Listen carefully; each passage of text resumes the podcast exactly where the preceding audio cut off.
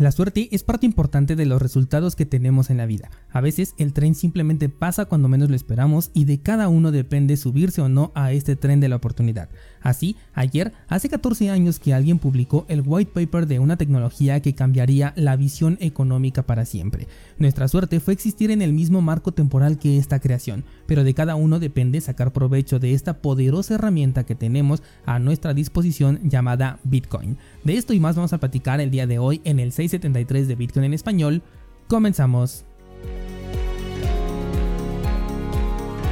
El precio de Bitcoin en el marco temporal de una semana ha cerrado y abierto por debajo de la media móvil de 20 periodos, así que podemos considerar que todavía nos encontramos en un movimiento bajista. Hay que monitorear el precio porque se encuentra bastante cerca de esta media móvil de 20 periodos, repito, en el marco temporal de una semana, que si lo recuerdas en la estrategia que yo manejo, si el precio está por encima, bueno, pues nos marca una tendencia alcista y si está por debajo marca una tendencia bajista. Tenemos un soporte bastante fuerte e importante por arriba en el nivel de los 24 mil dólares. Tenemos ahí tanto la media móvil de 200 como un nivel de soporte, perdón, de resistencia bastante importante que ya tenemos desde hace un par de meses. Así que a pesar de que pudiéramos eh, cambiar la tendencia con base en la estrategia que manejamos, bueno, pues todavía tendríamos por ahí un nivel de resistencia bastante importante a considerar. Así que yo creo que el marco temporal de una semana para este siguiente domingo, yo creo que incluso las próximas dos semanas va a ser bastante interesante para saber si seguimos todavía dentro de este mercado o podemos esperar un cambio de tendencia por lo menos hasta el nivel de los 24 y de ahí pues ya estaremos realizando un nuevo análisis. Vámonos con la información y es curioso pensar cómo la acción de una sola persona puede provocar grandes cambios en la historia. Ayer, hace 14 años, Satoshi Nakamoto publicó el White Paper de Bitcoin, el documento oficial en el que se detalla el objetivo de la creación de un sistema descentralizado de transferencia de valor entre pares. Y es gracias a la acción de esta persona de hace 14 años que hoy estamos aquí platicando tú y yo sobre algo que es muy probable que te haya cambiado la vida, porque personalmente así fue. Hoy dedico mi tiempo completo a aprender sobre esta revolución tecnológica y económica que nos presenta Satoshi y es gracias a esto que comienzo a interesarme por primera vez en mi vida en temas como la economía, historia del dinero e incluso a preguntarme algo que parece pues un poco obvio pero en realidad pocos lo saben o pocos nos lo llegamos a preguntar y es qué es el dinero. La revolución que Bitcoin marcó será parte de la historia de la economía en el futuro de una u otra manera, porque demostró que no necesitamos de la intermediación de una institución para tener un sistema económico efectivo y que en consenso podemos llevarlo por el mejor camino a esta herramienta que nos entrega una verdadera libertad económica. Y no lo hablo desde el tipo de vista del que se menciona cuando quieres incrementar tus ingresos, sino de la libertad económica de no depender de un estado, de que tu moneda no tenga un límite de horario, un límite de monto, mucho menos un límite geográfico. Hoy es un excelente día para releer el white paper de Bitcoin o leer el libro de Inventemos Bitcoin para comprender la tecnología revolucionaria que está entre nosotros y cómo la podemos utilizar a nuestro favor para los fines que mejor nos convengan. La lectura del white paper de Bitcoin siempre entrega una visión diferente, sobre todo cuando ya vas aprendiendo poco a poco más sobre este tema, hace que cuando lo leas sea una lectura cada vez diferente y hasta reveladora. Es sin duda una de las lecturas más recomendables y hasta básicas para un entusiasta cripto y si aún no le has dado la oportunidad te invito a que lo leas. Es un documento muy corto, son apenas 10 páginas y no se trata de un documento tan técnico como podrías llegar a pensar. Te voy a dejar el enlace al documento en las notas de este programa, está traducido a varios idiomas para que lo puedas eh, revisar y si quieres comentar algo al respecto o hacer alguna pregunta sobre el contenido de este white paper, bueno, pues te espero en el grupo de Discord para que podamos compartir y debatir estas ideas. Vamos con otra noticia y toca hablar sobre la facilidad de acceso que cada vez se presenta para adquirir Bitcoin. Si bien las plataformas de acceso fácil son normalmente las centralizadas, son una buena manera de que un usuario novato comience a dar sus primeros pasos aquí en el sector. Mi sugerencia siempre es hacerlo de manera peer-to-peer, pero entiendo perfectamente que el primer paso para una persona que incluso puede estarse preguntando, bueno, pero ¿qué demonios es peer-to-peer? -peer? Es bastante complicado hacerlo sin una entidad financiera centralizada que le permita realizar la compra de una manera sencilla, una manera en la que ya se sienta identificado con las transacciones comunes que hace en su banco tradicional desde eh, sus dispositivos móviles. Así que creo que es aquí donde precisamente las plataformas centralizadas ofrecen esta ventaja. Te cuento esto porque Mercado Pago ahora ya ofrece la oportunidad de comprar algunas criptomonedas desde su aplicación, esto específicamente en México. La semana pasada un descentralizado eh, de México precisamente me hacía una pregunta al respecto, pero yo no podía verlo en mi aplicación y él me, me mandó una captura de pantalla donde ya aparecía esta posibilidad de comprar Bitcoin desde su aplicación de Mercado Pago y eso que ambos estamos en México. Posteriormente les pregunté en Discord si a ustedes ya les aparecía, algunos ya, les, ya lo tenían, otros no y descubrimos que bueno pues lanzaron de manera segmentada la actualización para que algunos usuarios pudieran tener acceso ya a la criptomoneda y poco a poco se iba a expandir en su disponibilidad.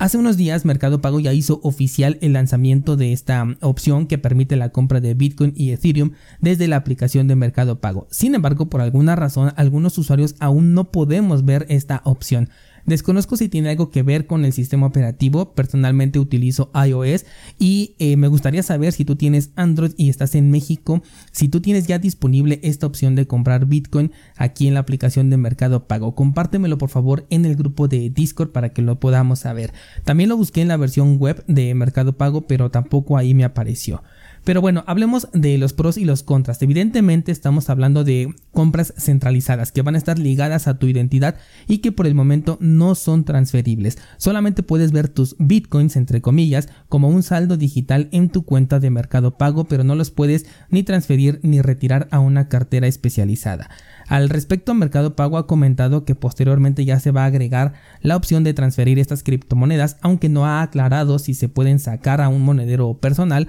o si solamente van a ser transferibles entre cuentas de Mercado Pago como si fuera un saldo digital. Seguramente para un descentralizado esta opción es poco interesante, pero quizás conozcas a una persona que a lo mejor no ha confiado en Bitcoin o se le hace difícil su comprensión y creo que este puede ser un primer paso muy interesante, por lo menos para que lo conozca, para que sepa qué es, para que se enfrente por primera vez a la volatilidad y bueno, pues tenga esta experiencia. Posteriormente, ya si lo quiere, pues se va a seguir adentrando hasta convertirse en un descentralizado, una descentralizada, pero ya como una elección completamente personal y en función de su conveniencia. Los servicios centralizados nos permiten acceder a cripto de una manera muy sencilla, de una manera que a lo mejor no es la, la ideal, no es la completa, pierdes muchísimas de las características fundamentales y exclusivas que tiene Bitcoin, por ejemplo, pero por lo menos ya es un primer paso. Posteriormente, pues igual y te genera una curiosidad, quieres aprender más, comienzas a buscar en internet y te encuentras con el podcast de Bitcoin en español. Si tienes alguna persona con estas características, pues puedes invitarle a que conozca Bitcoin desde Mercado Pago y posteriormente si quieres saber más, pues ya sabes que lo puedes dirigir hacia este podcast o tú mismo le puedes ir enseñando. Por último, y ya que hoy quiero dedicar este episodio únicamente a Bitcoin, quiero comentarte sobre una aplicación que me parece muy interesante, que está todavía en fase de prueba, pero ya la puedes, eh, ya puedes experimentar con ella tanto en iOS como en Android y seguramente tenga algunos bugs, nos declaran de hecho sus propios desarrolladores y se llama BitKit. Es una cartera de Bitcoin que permite la conexión con otras aplicaciones como por ejemplo redes sociales, mensajería directa, finanzas y muchas más. Algo así como lo que es Metamask pero utilizando Bitcoin, Lightning Network y cualquier aplicación que le brinde soporte en el futuro a esta cartera. Me parece muy interesante porque finalmente es desarrollo sobre Bitcoin. Ya te platiqué sobre las dudas que existen sobre Lightning Network. Hay todo un debate detrás de ello. Justo la semana pasada un descentralizado me preguntaba si Satoshi Nakamoto aprobaría el uso de Lightning Network por tratarse de un intermediario, a lo que mi respuesta fue que Satoshi pues ya no sería una voz ni juez de, de, lo que es Bitcoin o de lo que se puede hacer o no con Bitcoin, porque nos entregó un activo libre y de nosotros depende el uso que le queremos dar. Por otro lado, podemos pensar que el no correr tu propio nodo de Bitcoin y hacer desde ahí tus transacciones también podría ser considerado como utilizar un intermediario con Bitcoin, pero bueno, esto ya es tema para otro episodio. El punto es que esta aplicación ofrecerá algo que no se ha visto antes hasta el momento, al menos aquí con Bitcoin, y que puede terminar en un experimento interesante. El punto para mí es que no se deje de desarrollar para Bitcoin y de hecho desde hace ya un par de meses te he estado compartiendo prácticamente cada semana sobre aplicaciones y desarrollos que están trabajando para ofrecer algo interesante exclusivamente sobre la red de Bitcoin y sobre la segunda capa de Lightning Network para convertirlo en lo que Antonopoulos alguna vez llamó el Internet del dinero, aquel lugar para el que se desarrolla en conjunto y no contra el que se compite como muchas veces se ve aquí dentro de cripto. 14 años después la propia comunidad, los entusiastas y cualquier otra persona puede aportar valor al protocolo con su conocimiento y esa sigue siendo la magia de Bitcoin. No olvides revisar las notas del programa, vas a encontrar enlaces muy interesantes, tienes el enlace al white paper de Bitcoin en diferentes idiomas, el descuento para la cartera de Trezor todavía sigue activo por si lo quieres aprovechar, enlace también aquí abajo, cursosbitcoin.com, estamos en las clases sobre cómo comprar Bitcoin de manera peer-to-peer, precisamente ahorita que hablamos de ello aquí en el episodio, pero va a ser utilizando bots, así que me parece muy interesante, hoy subo nueva clase, también el pool de Cardano por si quieres delegar tus tokens ADA con nosotros. Y bueno, pues eso sería todo por el día de hoy. Muchas gracias y hasta mañana.